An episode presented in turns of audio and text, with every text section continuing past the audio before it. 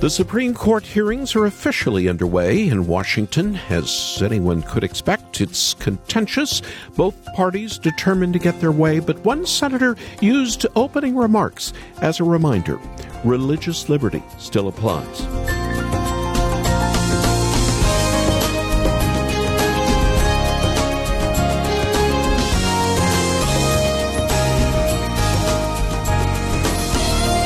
Amy Coney Barrett charismatic Catholic and newest Supreme Court nominee, showed some humor. If she were confirmed, she would be the only non Ivy League Supreme Court justice. Here's the punchline. However, Notre Dame can teach the Ivy League a thing or two about football. A moment of much needed levity. Republican Senator Ben Sasse, Nebraska, used his remarks to remind everyone that religious liberty is real he said, What anyone believes about God is not the government's business, meaning, don't attack Barrett for her faith. It's a good reminder. America, Canada, any country in this world will not last forever. But the kingdom of Jesus Christ is eternal. Christians know he is the Lord of lords and King of kings. Welcome to Haven today. I'm Charles Morris, sharing the great story that's all about Jesus. And on this Wednesday, right in the middle of October, we're in a series called Come Unto Me. Follow me. Two simple words that changed the lives of four fishermen. They were two sets of brothers Andrew, Peter, along with James and John. They were doing what they did every day fishing, earning their livings, providing for their families. And then Jesus came walking by and said, Come, follow me. But what does that really mean?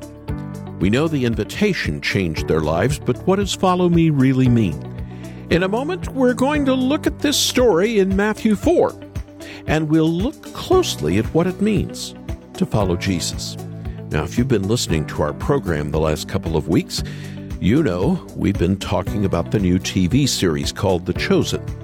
It was created by Dallas Jenkins as a way to help us better understand Christ and those he called to follow him.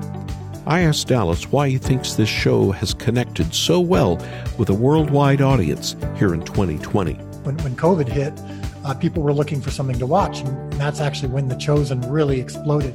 Currently, it's in every country in the world, and it's been translated in over 60 languages, and people of all faith backgrounds seem to be loving the show and and and I think the reason is is because in this crazy time the show focuses on Jesus and his relationships with those around him. And here's what you see when you really explore the stories of Jesus he wasn't interested in a political revolution. Um, every day you hear from both sides the reasons why it's important to fight, the reasons why it's important to take a stand, to to collect our team together, and we're going to we're going to make a stand. We're going to vote in this way, or we're going to fight in this way. And Jesus really wasn't about that. Um, we'd like to sometimes think he was. I think both sides like to claim him as an endorser of their political perspective uh, when it's convenient. But when you look at the stories of Jesus, he was about the personal. Um, his miracles were about the personal. He was always after your heart. And he oftentimes said, I'm not about a political kingdom. I'm not about an earthly kingdom. I'm about, I'm about a spiritual kingdom. And I think being reminded of those stories, there's something sim- simple about it. There's something beautiful about just focusing on that relationship between Jesus and the people that he met. And they sometimes wanted him to fight. They were sometimes saying, Hey, we are in the middle of a, of a revolution here. What are you going to do? Are you going to lead us? And he was like, I'm after your heart. I'm after your heart. And uh, I think there's something that's uh, salvation and literally, but also just a relief about that right now. That sometimes when you can just tune out all that's going on and just focus on the greatest man who ever lived, uh, I think that for a lot of people, it's a respite from from all the craziness that happens when they tune on turn on the news or uh, or go on to social media. Dallas Jenkins talking about his Savior and his TV show called The Chosen. Later in the program, we'll hear a clip from this show, and after that, I want to give you an opportunity to get the entire eight episode season of The Chosen on two DVDs for your gift to support to Haven Today with over six and a half hours of viewing. I know you and those you love will not only enjoy this series, but will be pleasantly surprised to better understand how the people that Jesus called to himself were just like you and me. Your heart will soar with gratitude that Jesus called you as his own. Would you call us after the program? Call us at 800 654 2836, 800 65 Haven. Or better, go to our website and watch some of the show that we have there for you to watch, and then you can make your gift and ask for the DVD collection. They're at haventoday.org. Haventoday.org. And now let's get started. Chris Tomlin singing I Will Follow. Where you go, I'll go. Where you stay, I'll stay. When you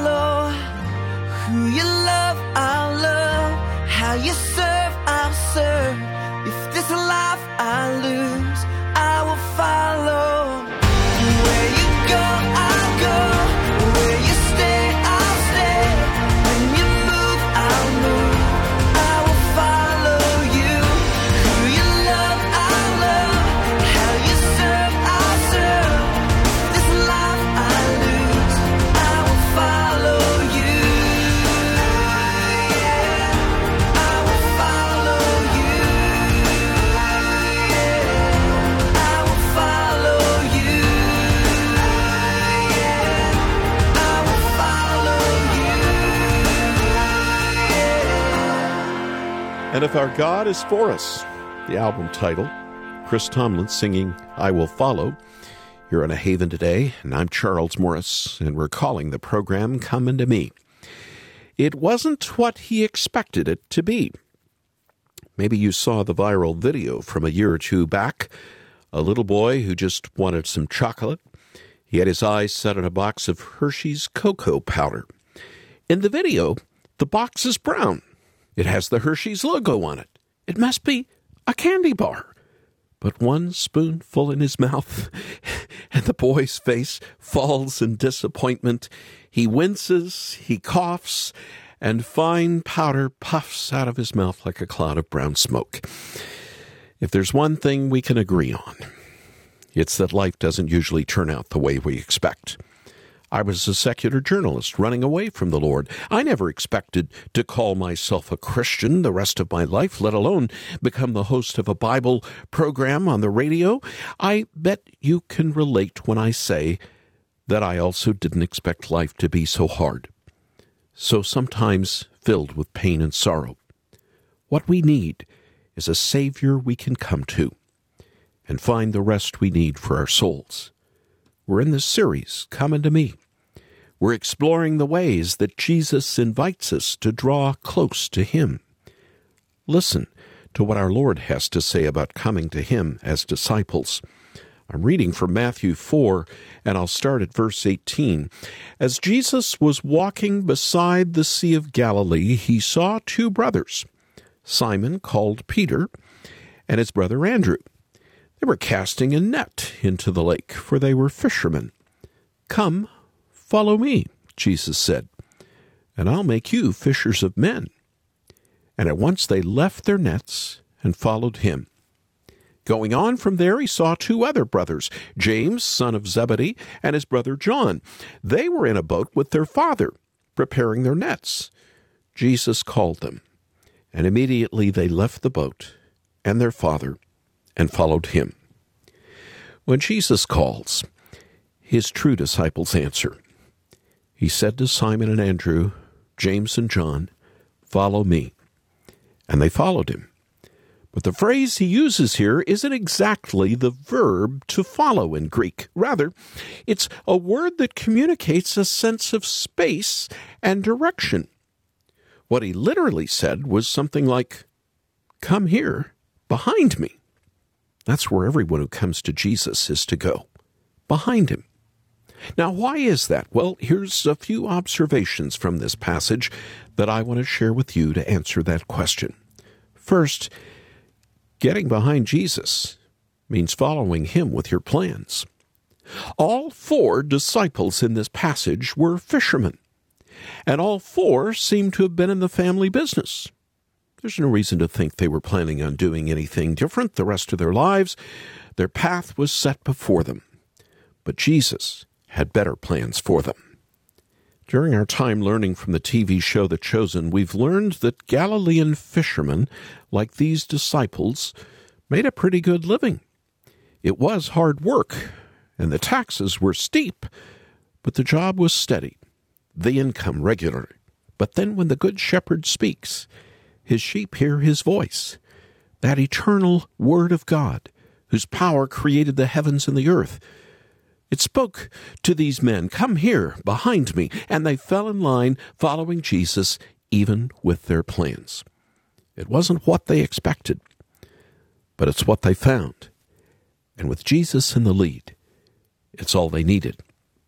At this point in 2020, I think we can all see the great wisdom in James's letter when he says, Now listen, you who say today or tomorrow we'll go to this or that city, spend a year there, carry on business, and make money.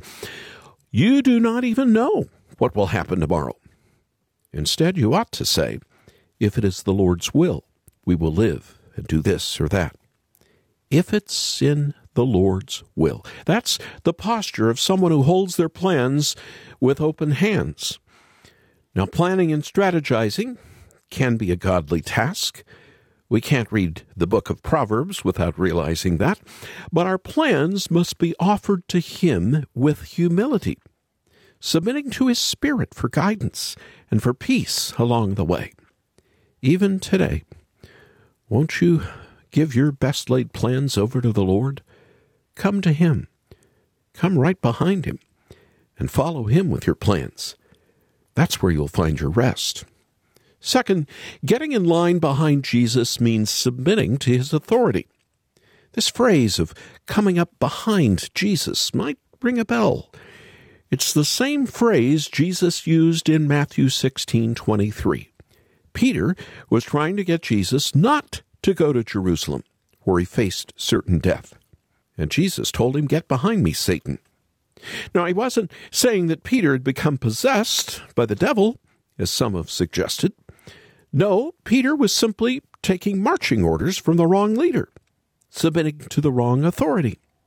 What Jesus was saying was, Peter, get behind me. That was his command to the fishermen that day in Galilee as well. Come here behind me. It means recognizing that Jesus is our King. I wonder, how have you and I begun to submit ourselves to the authority of others besides Christ? I'm not talking about overthrowing government or law enforcement. Those are civil servants that God Himself has put in place. But I am asking if you've begun to follow someone else as only God should be followed. The question really comes down to this Who has the real authority? The King of Kings and Lord of Lords. Take your marching orders from Him. Submit to Him, always, in His ways, and He won't let you down. Third, following behind Jesus means pursuing Him in love.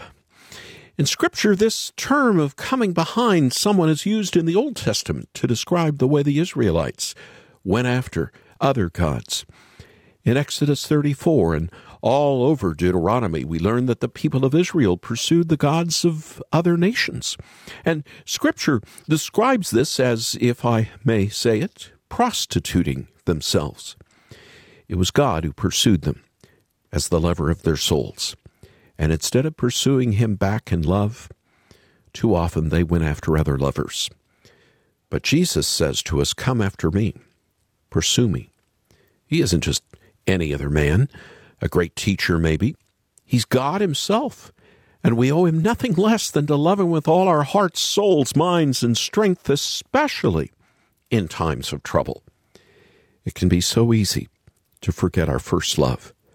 I know I struggle daily to fix my eyes on Him and love Him the way I should. So come to Him. Turn away from other loves that cannot satisfy. Turn back to the Lord Jesus. His arms are open wide to you. Of course, following Jesus doesn't just mean ticking things off of a list.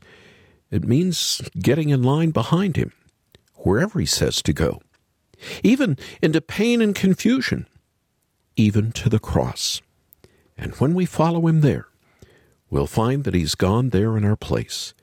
Has life been painfully unexpected for you? Jesus knows your pain. He deserved the best and was treated the worst. And because he's done that for you, you can know that he is trustworthy.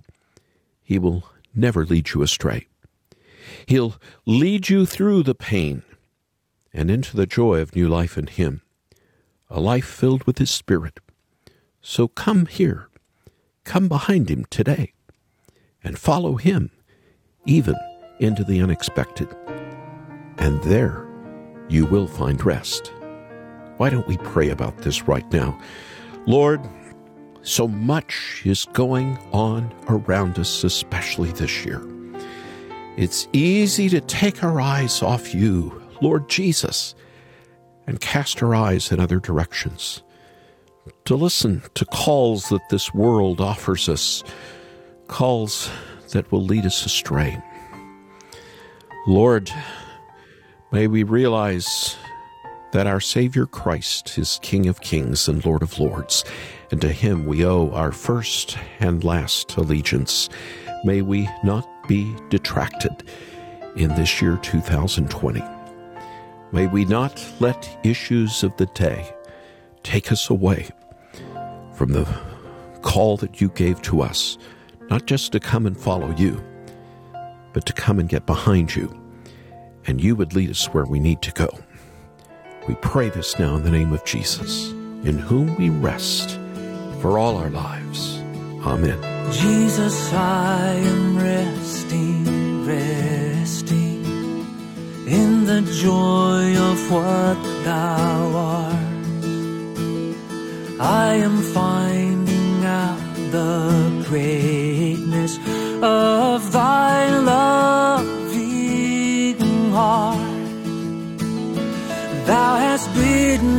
gaze upon thee, and thy beauty fills my soul. For by thy transforming power thou hast made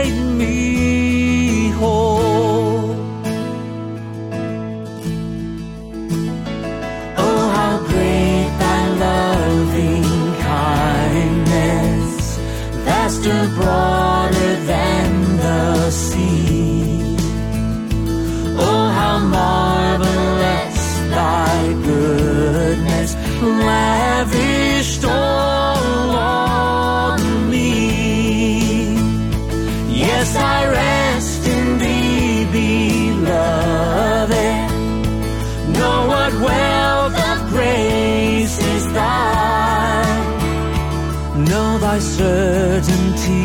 Of promise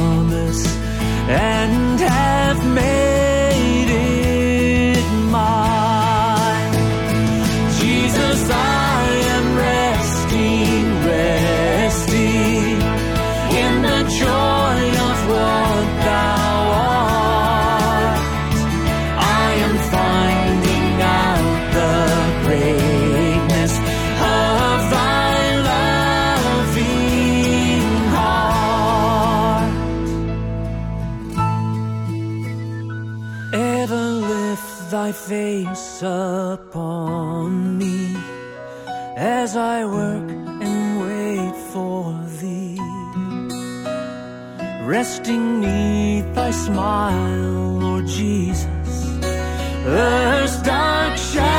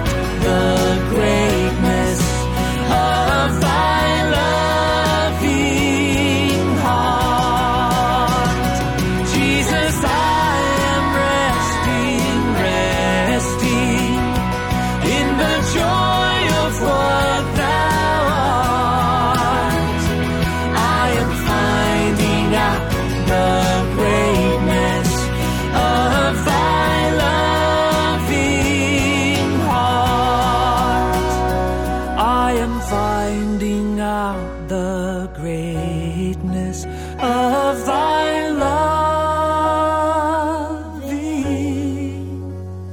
heart.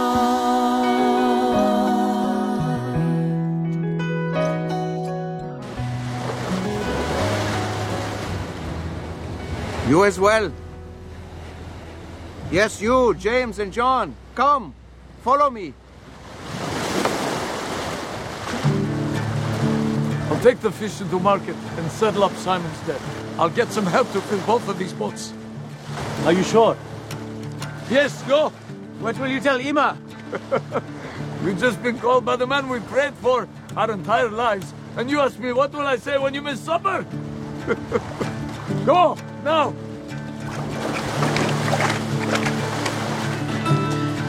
Fish are nothing. You have much bigger things ahead of you, Simon, son of Jonah. Did you understand that parable I told earlier?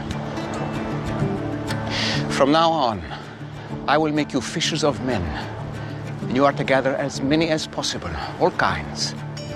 I will sort them out later. This is Haven Today in a program called Come Unto Me, and we just heard Jesus, I Am Resting by Steve Green. And the excerpt we just heard from the Chosen TV show, where Jesus calls not only Peter and Andrew, but James and John to follow him. We read the scripture, but when you see it play out, there's a deeper level of understanding. To see the joy of being called by Jesus, it's delightful to see. And this is what I like about The Chosen. It uses the biblical narrative, the true scripture, while filling in some of the backstory with key people who met Christ. I want to send you all eight episodes of season one for your gift to Haven today. As you watch, you'll better understand the humanity of people like Peter and Andrew, James and John. These were people just like you and me, facing financial challenges, struggling in their relationships, things they were caught up with in their day to day lives. But then when they met Jesus, that's when it all changed. So, for your generous gift to this listener supported ministry, I want to send you the DVD collection, two DVDs of The Chosen, Season 1. You just need to call us right now at 800 654 2836. That's 800 65 Haven. Or remember, you can also visit our website, and there you can watch some excerpts we've put up from The Chosen. And our web address is H A V E N T O D A Y. That's haventoday.org. I'm Charles Morris. Thanks for joining me. Come back again tomorrow on Thursday when again we get to share together the great story that's all about Jesus here on Haven today. Here for your encouragement and your walk with God. This is David Wolin with Haven Ministries inviting you to anchor your day in God's Word. At first glance, the seed sower in the parable Jesus once told doesn't appear to be a wise farmer. He scatters seed in every direction, some on the path, some in the rocks, some in the weeds, and some on good soil. Is he wasting the seeds? Well, Jesus doesn't seem to think so. And later he told his disciples, This is the meaning of the parable. The seed is the Word of God. And the seed sower? Primarily, that would be Jesus. But in a secondary sense, you and I are seed sowers every time we share the good news from God's Word. Our job is to simply share it far and wide, trusting God to do the work that only He can do in the hearts of the hearers. You can get Anchor Devotional in print at getanchor.com.